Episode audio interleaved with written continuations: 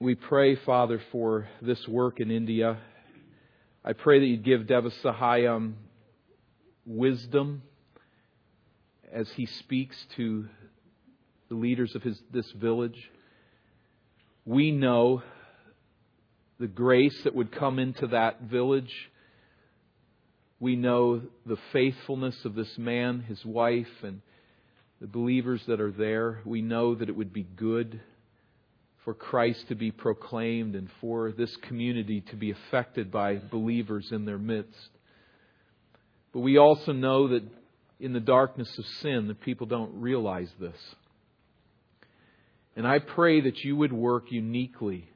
We lift our prayers before you as a congregation today, pleading that you'd hear our cry in their behalf and particularly in his behalf. I pray that you'd give Shambhu Day wisdom as he counsels from afar.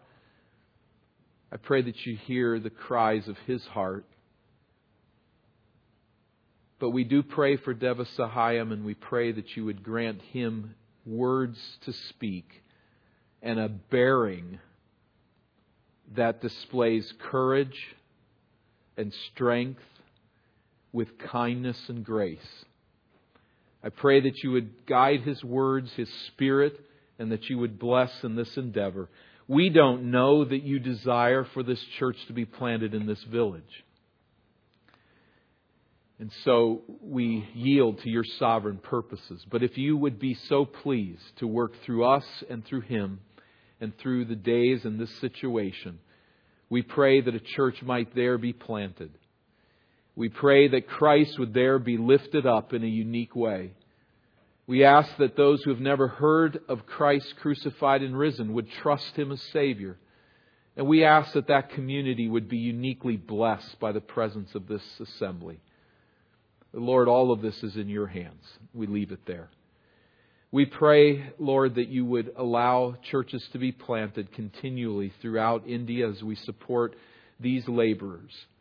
But Lord, again, we leave it in your care. And we pray for the work that we're doing to plant a church here in our region, in the city of Richfield, if it would be your will. We ask that you would raise up laborers who would go, that missionaries would be sent from our church to take the gospel light into this community. There is light here. There's much light here, and for this we thank you. We also know there's many, many people who have not heard the gospel message.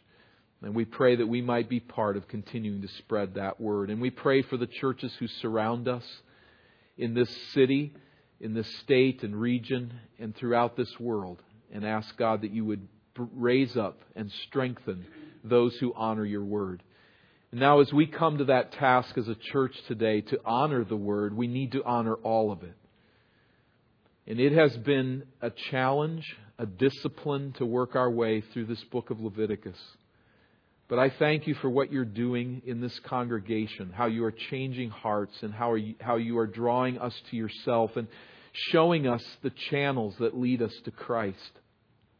We need this background. We need the ancient text, and we need to be reminded of your character as you reveal yourself in these texts.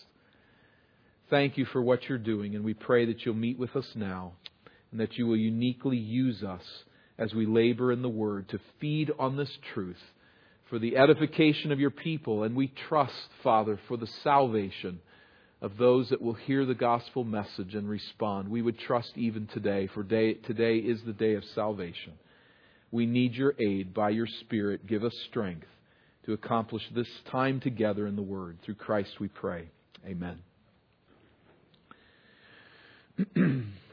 I am no enemy of the, of the University of Minnesota. I just want to say that. I have a son enrolled there. There's a number of you that are graduates from the university. I root with dunderheaded loyalty for our beloved Gophers, year after miserable year. But in recent days, the U of M has put on embarrassing display the disastrous consequences of a culture that is fundamentally opposed to God's law. The secular worldview preaches the laws of self autonomy, self determination, self expression. God's law against drunkenness, God's law against sexual relations outside of marriage, God's law commanding us to treat others as we would have them treat us, to love our neighbor as we love ourselves, ridiculous and meaningless, entirely dismissed.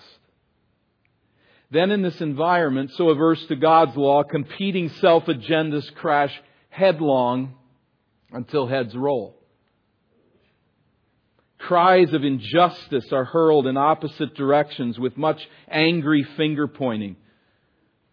And the issue is not only what did several football players do to a young woman, but how should the authorities punish the wrongdoers? Prosecutors do not press charges against vile behavior because the law, the criminal code, does not allow for it. University officials do impose punishments, but if you'll note the rhetoric merely to satisfy their own social and political agenda. We inhabit a messy world. And I do not, by any means, envy those tasked with managing such challenges. But the events that have roiled the university and thrust it into the national spotlight remind us that laws have consequences, as do punishments. Law and punishment has consequences. We are also reminded that the only one qualified to rightly order human law and punishment is our Creator. Self worship always produces faulty laws. And self worship always produces faulty punishments that conflict with God's creative order. Law and punishment is to come together by the grace of God to reflect the nature and the character of our Creator. And when we get off of that track, we run into ourselves and the world falls apart around our ears. Now, it's challenging under God's law, let alone under the faulty laws driven by self interest. How are we to respond to these events? How are we to look at such matters? Let's say, first of all, we understand that we must submit to the governing authorities as God's sovereignly appointed agents of social order. Romans 13. I would not suggest, in light of what has been said thus far, that we should therefore do our own thing and forget the laws of the land. God's Word instructs us otherwise. But secondly, it is a reminder that we must align our daily lives as God's people to God's will as supreme, reflecting our Creator's holiness. The New Testament supports this thesis, but we are channeled toward this end by God's ancient oversight of the land of Israel, the nation of Israel. And we make our way back to Leviticus in chapter 20 today. We'll be looking at chapters 18 through 20 just briefly here. Because as we come to chapter 20 of Leviticus, we need to understand its relationship with the two chapters that precede it. These chapters, 18, 19, 20, form a single unit. You'll notice the chapter divisions accurately reflect the three parts of that unit. They each start with the same phrase, the Lord spoke to Moses saying, the Lord spoke to Moses saying, the Lord spoke to Moses saying. And so in that we see this threefold division. And they all work together with the central theme being the holiness of God the holiness of God, the holiness of His people, emphasized in chapter 19, serving as the pinnacle and positive statement of this theme, we find chapter 19. It stands in a sense at the pinnacle of these three chapters, with the other two, 18 and 20, on either side, holding it up and adorning it. Chapter 19 and verse 2, at the end of the verse, we see there the central theme. You shall be holy, for I, the Lord your God, am holy. There is a creator, there is a lawgiver, he is pure, he is distinct, and we as his people are to be like him. We are to reflect him. We are to live in conscious reflection of who God is holiness. As I said, chapters 18 and 20 that stand around chapter 19 and work together with it develop the negative side of holiness. This is what you're not to be. Chapter 19 is here's the holy life I want you to live. Here is what you are to be. So look at chapter 18, verses 3 and 5. Here's the negative, the foil, so to speak. Verse 3 You shall not do as they do in the land of Egypt where you lived, and you shall not do as they do in the land of Canaan to which I am bringing you. They're at Mount Sinai, they've left Egypt, they're on their way to the promised land, but here they are entering this land having left that land. You're not to be like these people. Rather, verse 4, you shall follow my rules and keep my statutes and walk in them. I am the Lord your God. You shall therefore keep my statutes and my rules. If a person does them, he shall live by them. I am the Lord. I am the Lord and this is your life. These words are your life. Cling to them and draw near to the holy God through holy living. Don't be like the world. Don't be like the world. The one you've left, the one to where you're going, don't follow them. Verse 24 of chapter 18. Verse 24, do not make yourselves unclean by any of these things for having listed these sexual sins. By all these, the nations I'm driving out before you have become unclean. Verse 25 of 18. And the land became unclean, so that I punished its iniquity, and the land vomited out its inhabitants. Don't be like them. Over these generations, the Canaanites had grown so wicked that God speaks of these people as that which is refuge. He vomits them out of the land. The land itself had become corrupted by their wickedness. Don't be like them. You see the point? Now 19, here's what I want you to be like. This is the holiness you're to reflect in your life. We'll get to the idea of law in Israel and some of that to come, but just looking at it from their perspective, this is what I want you to be. Chapter 19 and verse 18. At the heart of it, at the essence of it, is this You shall love your neighbor as yourself. I am the Lord. This is the holy life to which he calls us. You will love your neighbor as you love yourself.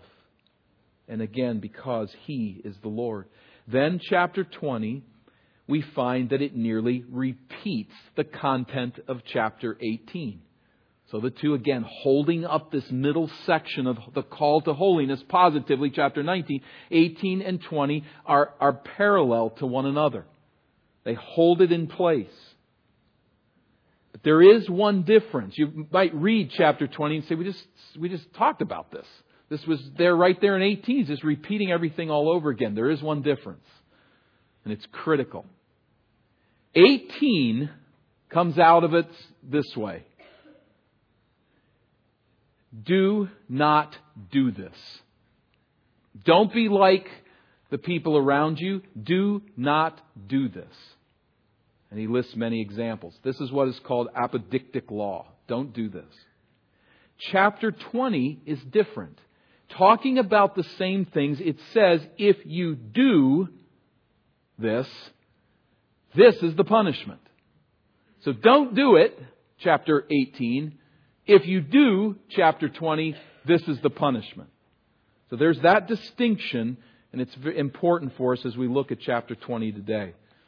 And my original plan for this series was to hit chapter 18 through 20 in one week.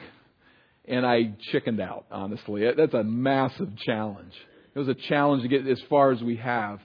But I think there's a message for us here in chapter 20, though it does seem a bit repetitive. It teaches us that the character of God and the blessings of His people are witnessed in His laws, but the character of God is also witnessed in the punishments when we break those laws. The punishments by which He enforces the laws that He gives are also a reflection of his character and of his purposes for us as a holy people. Chapter 20 Leviticus, verse 1.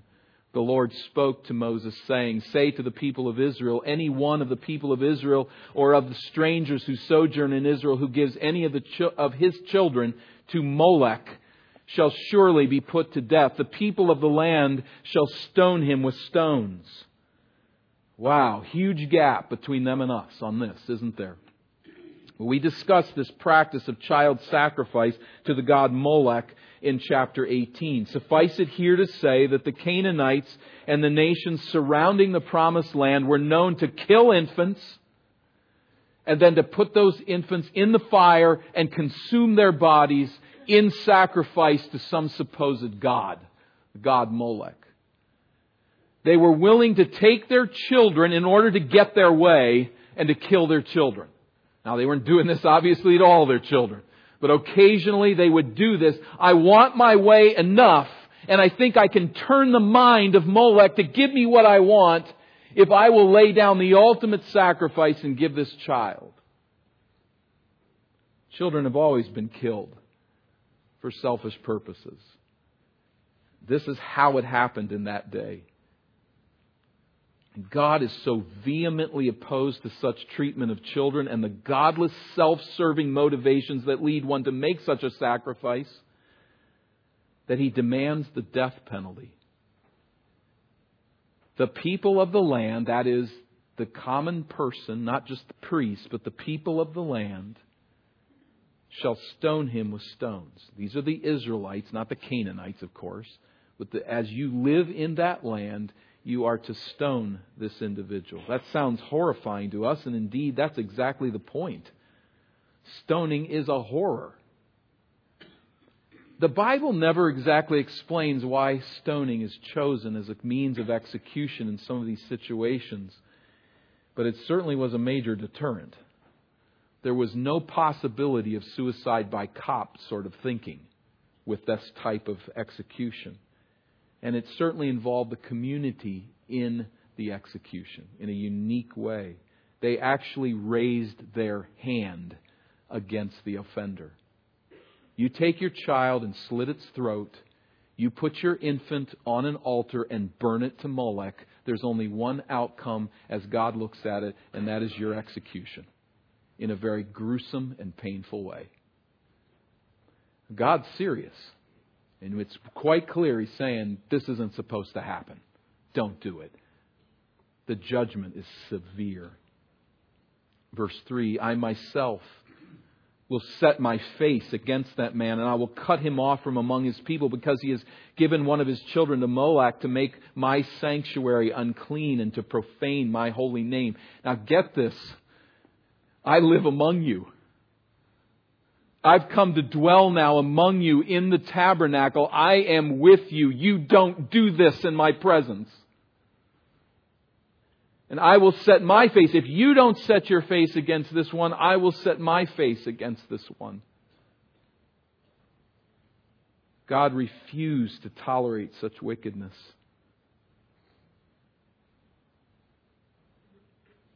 What a horror in the context of a book written about how we can live in the presence of God. He says, I will not tolerate this. I will set my face against this one. I will cut this one off from the land of the living providentially if you don't do it. Verse 4 If the people of the land do at all close their eyes to that man when he gives one of his children to Molech and do not put him to death, then I will set my face against that man and against his clan and will cut them off from among their people him and all who follow him in whoring after Molech, who commit adultery, in a sense, spiritual adultery, by following this vile practice. Again, God is quite serious. Means God will providentially destroy the wrongdoer in time. It was like a death sentence. It may not hit you today, but God will deal with this. No one will get away with it. Further matters of idolatrous pagan worship are addressed beginning then in verse 6. If a person turns to mediums and necromancers, that is, is appealing to them to contact the dead, whoring after them, I will set my face against that person and I will cut off from among his people. Consecrate yourselves therefore and be holy, for I am the Lord your God. This is the point. Don't do these things. Don't contact the dead. Don't join into such ritual, into such religious practice. Why? I'm a holy God.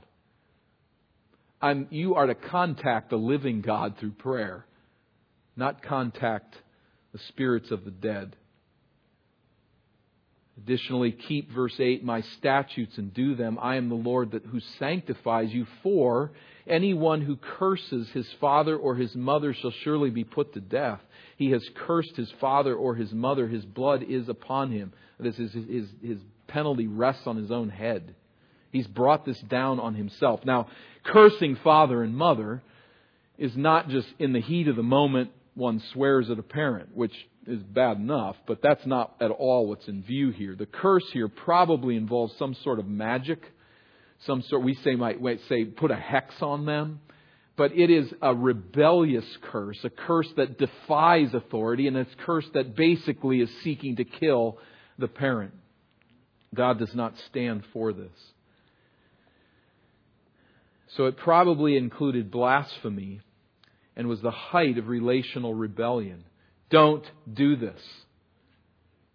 Cursing father or mother brings blood guilt. We then at verse 10 come to punishments for sexual deviance. We, we looked at sins about Moloch in verse 18, in chapter 18, and then also these sins of incest and the like and various sexual relations that God says here is how a holy people are to live.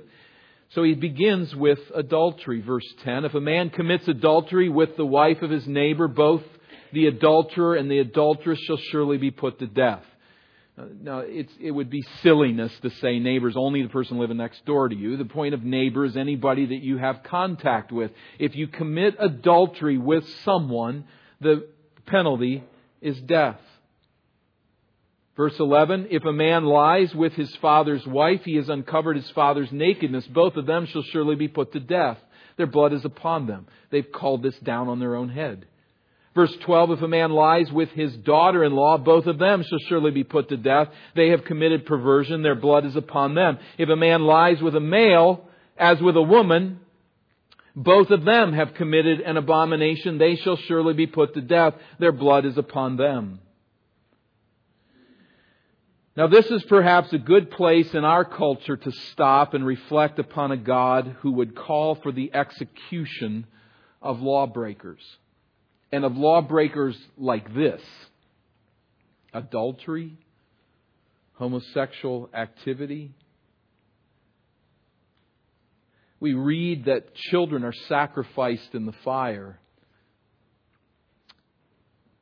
We don't understand that we do more than we probably know, but not in the fire, not a living, breathing child. We don't, what, whatever, I, we don't have that going on. The contacting of the dead, I don't think most of us are probably hugely tempted that way. I, I hope not, and if so, please talk. We love to counsel, and let's keep, let's talk afterwards. But that's maybe not a major temptation. But we get into this range: adultery, homosexual activity, death penalty? Advocates of homosexual practice love to cite this verse. They know it like they know Genesis 1 1. And they wag their fingers at anybody who would be so weak, so outmoded as to believe that this is God speaking. What they seldom do is note that the same penalty is issued for adultery. The problem with it all is a failure to understand the context. Christians struggle to understand the context of verses in the Bible. We should expect the world's probably going to blow that once in a while. And they look at this in order to make an argument out of it, in order to prove a point. They don't consider the context whatsoever. That's our job and let's do that. Would we advocate in our church there's someone who commits adultery, the first thing that comes to our mind is we're going to take them out to the parking lot and stone them. I mean, really? Has that ever crossed anybody's mind? We grieve when adultery is committed. It tears people apart. It tears families apart. It tears a church apart. We don't want anything to do. We don't think about stoning someone. Is that because there's a new God in the New Testament? The Old Testament God was a really mean thing, and now we have this New Testament God of love. No, the New Testament says the same thing that the Old Testament says about homosexuality and adultery. That's not the answer. But what we do is we recognize the temporary nature of the punishments prescribed in the Mosaic law. Context, context, context. It's huge when you sit the laws of Israel down into the ancient context, you would look at it quite differently.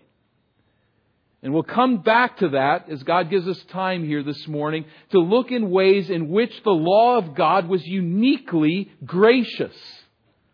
And it was extremely fitting for the environment and for that setting.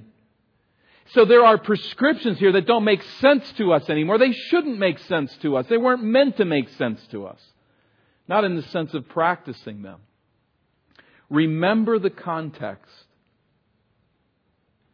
God's chosen nation Israel, a theocracy with God as king directly and willing in that economy and environment to directly take the life of individuals, which he has every right to do for any wrongdoing, should he choose. We also understand in context that Jesus has fulfilled the law and he has borne its punishment. In fact, I might have been mentioning some sins that God would say punish with death, and you say, I don't like to hear that because that's me. I'm that adulterer. I'm that person who's given myself to homosexual practice.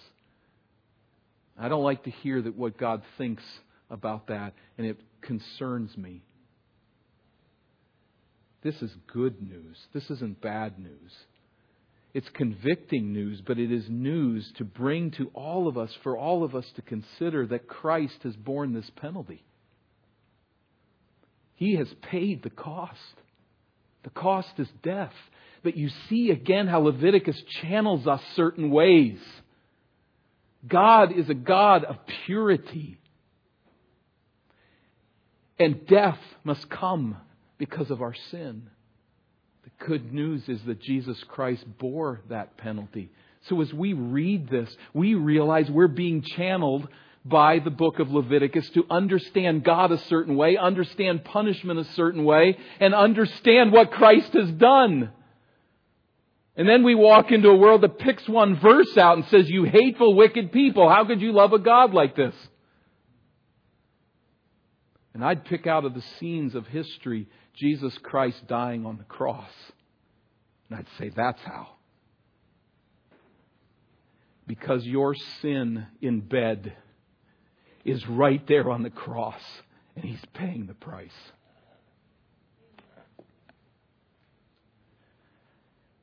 He's not paying the price partially, He's paying it fully. And adulterers and homosexuals and those who have killed children come to Him and say, There, my sin has been fully paid.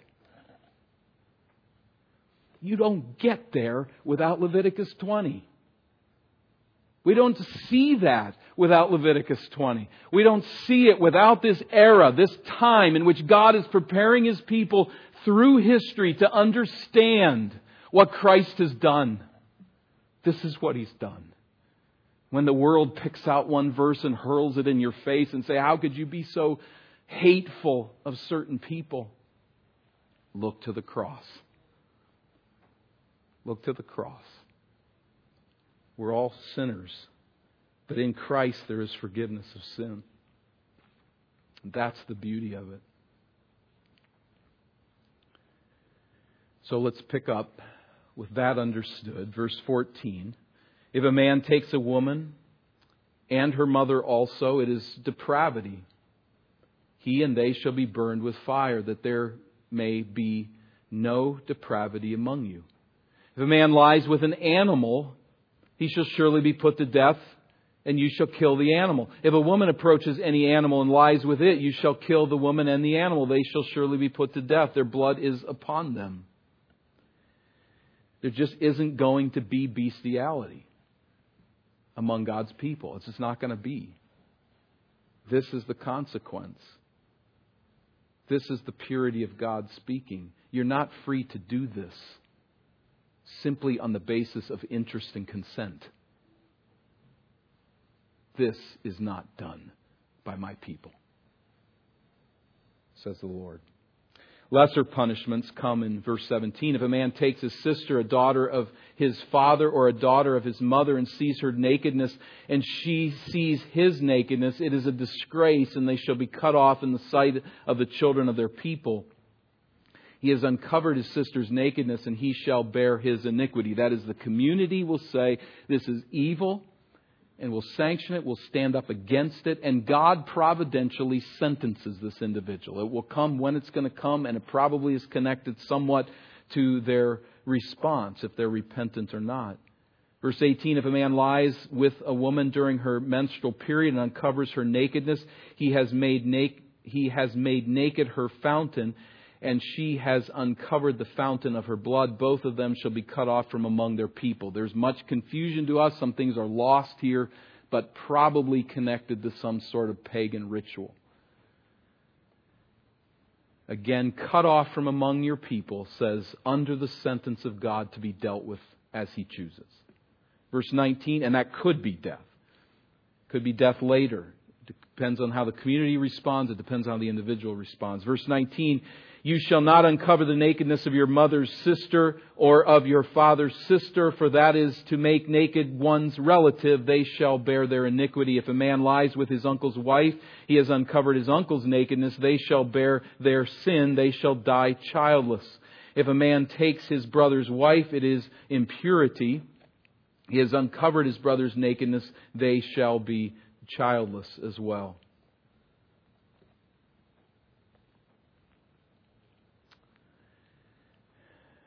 We've talked about these matters more in chapter 18, but here we face the punishments. And then a final call to holiness, wrapping up chapters 18 through 20. Verse 22 You shall therefore keep all my statutes and all my rules and do them, that the land where I am bringing you to live may not vomit you out and you shall not walk in the customs of the nations that I'm driving out before you, for they did all these things, therefore I detested them.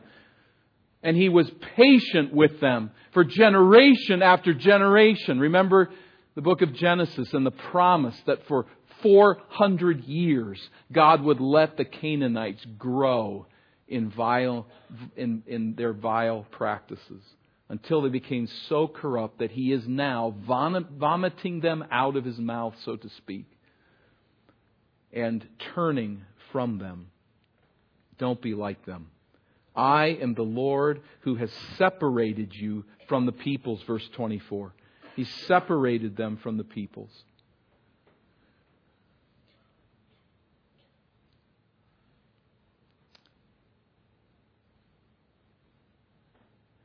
I'm ahead of myself. Let's go to verse 24 now. But I have said to you, you shall inherit their land, and I will give it to you to possess a land flowing with milk and honey. I am the Lord your God who has separated you from the peoples. You'll be going into their land, flowing with milk and honey. That is a land that supports livestock and the honey of bees, but a Hebrew word that also speaks of boiled down juices of any number of fruits. There will be rich benefits there in this land. But remember, you're to be separated from the people of that land. You're to be separated from the practices that they follow, from their moral filth, because I'm vomiting them up. Don't join them. Verse 25. You shall therefore separate the clean beast from the unclean, and the unclean bird from the clean. You shall not make yourselves detestable by beast or by bird or by anything with which the ground crawls, which I have set apart for you to hold unclean. Remember, there's this uncleanness in everyday life. And Israel's never going to be able, be able to forget the holiness of God just in the out day working of everyday life. There's this cleanness, but there's also the cleanness that is moral. And That closes verse 24 and enters into the new emphasis here of cleanness in verse 25. But let's just stop and recognize in this word separated, set apart to God, or made holy, a fundamental truth about being God's people. Do you know God through the sacrifice of Christ on the cross? Have you come to reconciliation with Him? Do you consider yourself part of the people of God by, his, by this means? Then we are called to be a separated people. This is a fundamental truth. It's who we are. We enjoy a different relationship with God. It's not a national identity as the Israelites. We do operate under the laws of this land as well as under the law of God in a unique way. But we are, certainly Abraham's people by faith, distinct from this world. A call to sexual purity is a distinctive call. The call to sexual purity is a way in which God's people say, He is my God. I am His child. This is one way we display that. Let me talk directly to the teens among us, to young adults who are single at this point, to all of our singles. I just ask you pointedly are you willing to follow Jesus Christ and honor God's law by waiting until you have married a person of the opposite sex for life? Are you willing to wait for that? If in your heart say, you say, I don't want to wait for that, I want to do my own thing, I want to go my own way, what you're saying you're, you're tracking down the way that says, God is not my God. If you say that is what I want, that is what I'm committed to, it's a way of standing up and saying, I follow him. I'm his. I belong to him. This commitment will make you very different. And even if there has been failure in this area in your life, but through repentance and confession of sin, you've sought the forgiveness of Christ, and you go back and you say, I'm committed to that path, that will make you different. You will be ridiculed. If not in person, you will be ridiculed by your culture over and over again. But this is one way right now that you can make the crucial choice to live in obedience to Jesus in contrast to the world is to say, I will order my understanding of marriage to the Creator's will. Have you done that? Are you actively doing that? I call you to it. I commend you to it because you cannot do better than God. You cannot lay down laws for your life and live with greater joy. It's not possible. It's a fantasy land that our world's playing in, and it results in disaster. Commit yourself to the will of God to enjoy sexual relations within the bond of marriage between a man and a woman that is lifelong. This is our distinctive call. And we shouldn't be shocked when it's dis- distinct. Well, the text points in that direction in verse 24 and above. In verse 25, we come back to these cleanness laws, which are, uh, of course, not as applicable in the same way to us. But you shall, verse 26, be holy to me, for I, the Lord, am holy and have separated you from the peoples that you should be mine. It, it's quite clear what the emphasis is here by this point through these three chapters. You're mine. You belong to me. This is good. This is life. This is hope. This is joy. And it means you're going to live a different life. Follow me in this. Trust me in this. 27, one commentator called it strange. I mean, it does just like drop out of nowhere to us in our thinking. Verse 27, a man or a woman who is a medium or a necromancer shall surely be put to death. They shall be stoned with stones, their blood shall be upon them. But if we understand how the text is put together, what this is doing is binding up the chapter. And it's saying, this is one unit. Here you are, and you've dealt with law and punishment. Let me draw out just a couple of ideas here as we think on this text is a long, long ways from us. We don't probably memorize Leviticus 20.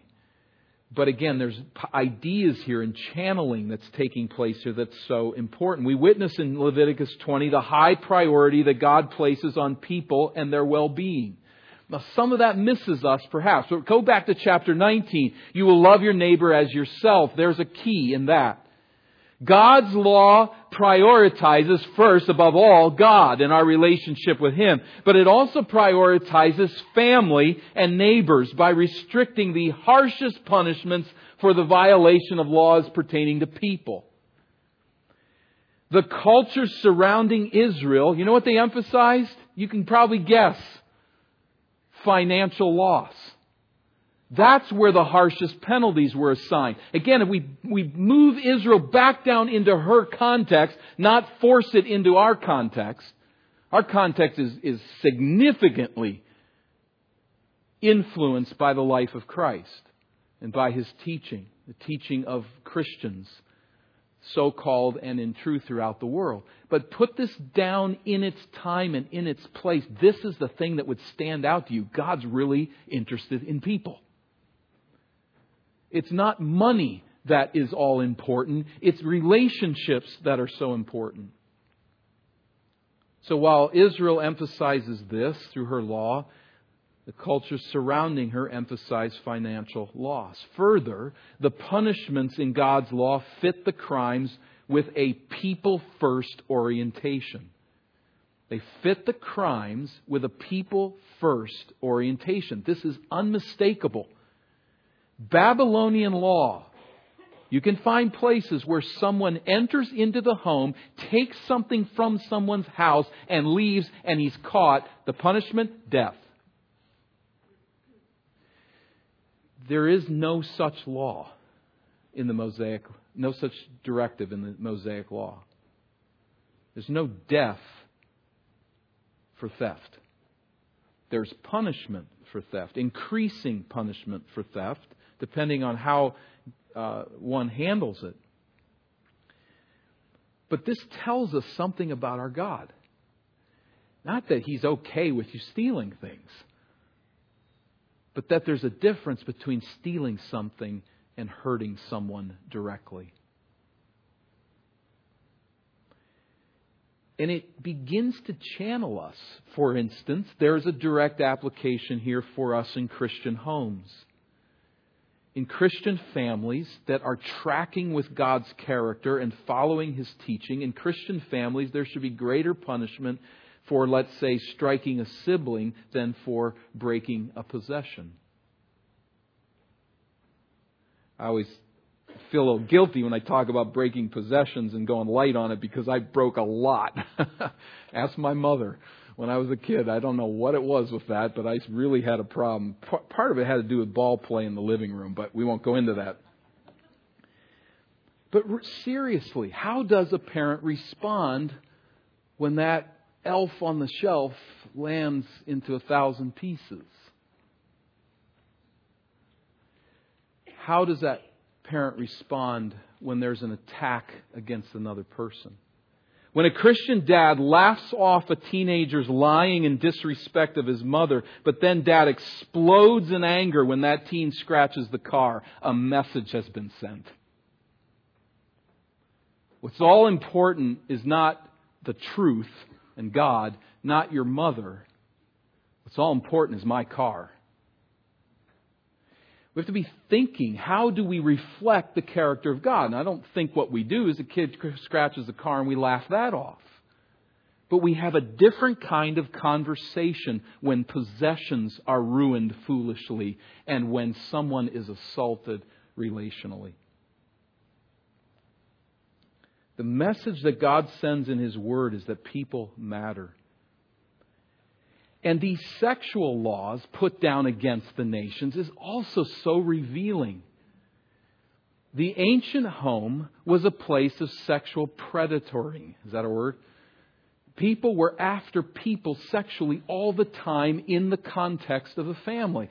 Someone would set their interest on someone who was of a lower status in the family, and there wasn't very much to keep them away from them. And this created a cauldron of sexual promiscuity and a place for predators. God's law descends into this, and if you begin to work out the implications of it, He eliminates that from the home. It's not there because it's punishable.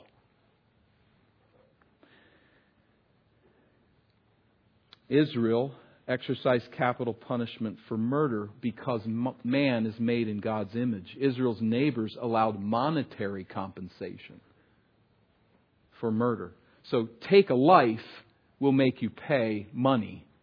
Take somebody takes your money, you can take their life. That says something about the lawgiver in those pagan environments. In Israel, a man died for his own sin. He erects a building, he cheats, the building collapses, it kills the daughter in the home. He can go back to his home and give his daughter in death to pay for his crime. None of that in God's law. The sinner dies for his or her own sin, if that's necessary. So much more could be said about the wisdom of God's law, such as the superiority of the enforcement of God's law by local elders who knew the people well. There's no police force, there's virtually no anonymity in that setting. Whole communities involved in enforcement. We have to read that into these laws as well. And the punishments were almost never incarceration, almost never. Rather, a person compensated his victim or worked off his debt. What a different world it would be if those who were violating the law of God and society were put to work to accomplish something of good and value until their debt was paid and they could be then forgiven and restored. There was no government feeding people and housing people and just keeping them out of circulation. I'm not saying we could do that as a nation. But knowing what's going on here is so interesting. Leaving all that aside, there was a decided beauty and wisdom of God's law and attendant punishments. What we also witness here, secondly, in Leviticus 20, is the severity of God as Father and Judge. And this really strikes us, doesn't it? Neglectful or abusive parents do not teach their children rules. They're not interested in that. Loving parents teach their children the difference between right and wrong. They teach their children rules so they will know how to live wisely. They love them enough to say, don't do that and do this. But far fewer parents in our day are willing to make those rules much more than earnest suggestions. I'll prod you, I'll press you, I'll encourage you, I'll try to remind you. I hope you can get around to doing this. God our Father issues punishment. That is, it's not only here's what not to do, here's what to do, but when you don't obey me, there are consequences. A parent who wants to follow the example of our Heavenly Father will not only teach right behavior,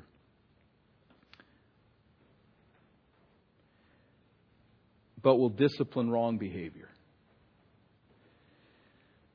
Now, when we see God in action here, we've got to remember God is king of a nation, and no parent is king of their, of their home. So there's going to be a lot of differences. Please understand. But as we pan back from this passage, it reminds us that God is a father who cares lovingly for his children, but he also is a righteous judge who will, in the end, punish all wrongdoing. We're channeled to see that here. He is one who stands for right. And it's not by way of suggestion, it's by way of judgment ultimately. 2 Corinthians 5 and verse 10 says, We must all appear before the judgment seat of Christ. you will stand before that judgment seat as a breaker of God's law.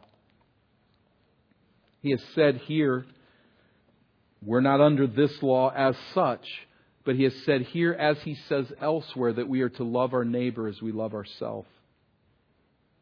He has called us to the task of loving God with all of our heart, mind, soul, and strength. And there isn't anybody here that's going to stand before Christ and before his throne and say, I did that ideally. I loved my neighbor as myself. Dan does not. I don't love my neighbor like I love myself. I'm working on it. I'm striving. I know I need to head there. I know that's the holiness of God and His call upon my life, and I know I don't do that over and over again. I break the law of God. And you do too. And I don't love God with all of my heart, mind, soul, and strength. I love Him and I'm striving to come to know Him better, and I love to walk in the presence of God and fellowship with Him, but I don't love Him like that. The lack of commitment in my life to do what is right is a clear evidence that I don't love God with all my heart. And you don't either. But remember the scene to which we point? It's Christ on the cross. There will be a judgment, and I can suffer His wrath as I stand before His throne as Paul warns the Corinthians, do you not know that the unrighteous will not inherit the kingdom of God? Do not be deceived. Here you are standing before the throne of Christ. Neither the sexually immoral, nor idolaters, nor adulterers, nor men who practice homosexuality, nor thieves, nor the greedy, nor drunkards, nor revilers, nor swindlers will inherit the kingdom of God. There we stand, violators of His law there is another way. And this is why we gather and start this meeting today with singing. It's for this reason. There is that cross. There is that Lamb of God dying to pay the full punishment of our sin for us. You can stand before Christ someday, and I believe you will. You may not believe it. I'm confident you will, and I know I will. And when you stand there, you can stand there in your own righteousness and say, here's the good I've done, outweighs the other people you're mad at, so I should be okay. And you are going to stand before a holy God that has never sinned and finds your sin such that it's nauseating, and He's going to vomit you out of His presence because you stand there in your self righteousness. There's this second option in His grace. This God who gives laws, this God who gives punishments, cares for us and loves us and reaches out to us and says, if you will see yourself as a sinner and you will repent of your sin and put your trust and confidence that Christ paid the penalty for you, I will receive you not because of your merits, but because of His. And I'll give you His standing in my presence. That's grace. That's the God of Leviticus 20. A God of grace who says, I've got to get your attention here. I am a God of holiness, and therefore I am a God who judges sin. But as he gets our attention, he starts this book with a sacrifice, dying in our place, dying to pay the penalty of our sin, fulfilled ultimately in Christ, the Lamb of God, who takes away the sin of the world. You want to be free of sin? There's a way. Christ is it. Trust Him. Give Him your sin. He'll take it, He'll remove it, and He'll give you standing in His presence and a, a life of joy in holiness here and now. Let's pray. Lord, we are thankful for your goodness to us in Christ. And pray that you'd meet us in our sin. And that there might be some here among us today who says, I need forgiveness. I have no confidence in it. If I stood before God, I don't know what I'd do. I have nothing to, to give. Lord, may they run to you today and to your mercies. Help us to this end. And those who know you as Savior, we thank you and praise you in our Savior's name for your saving grace.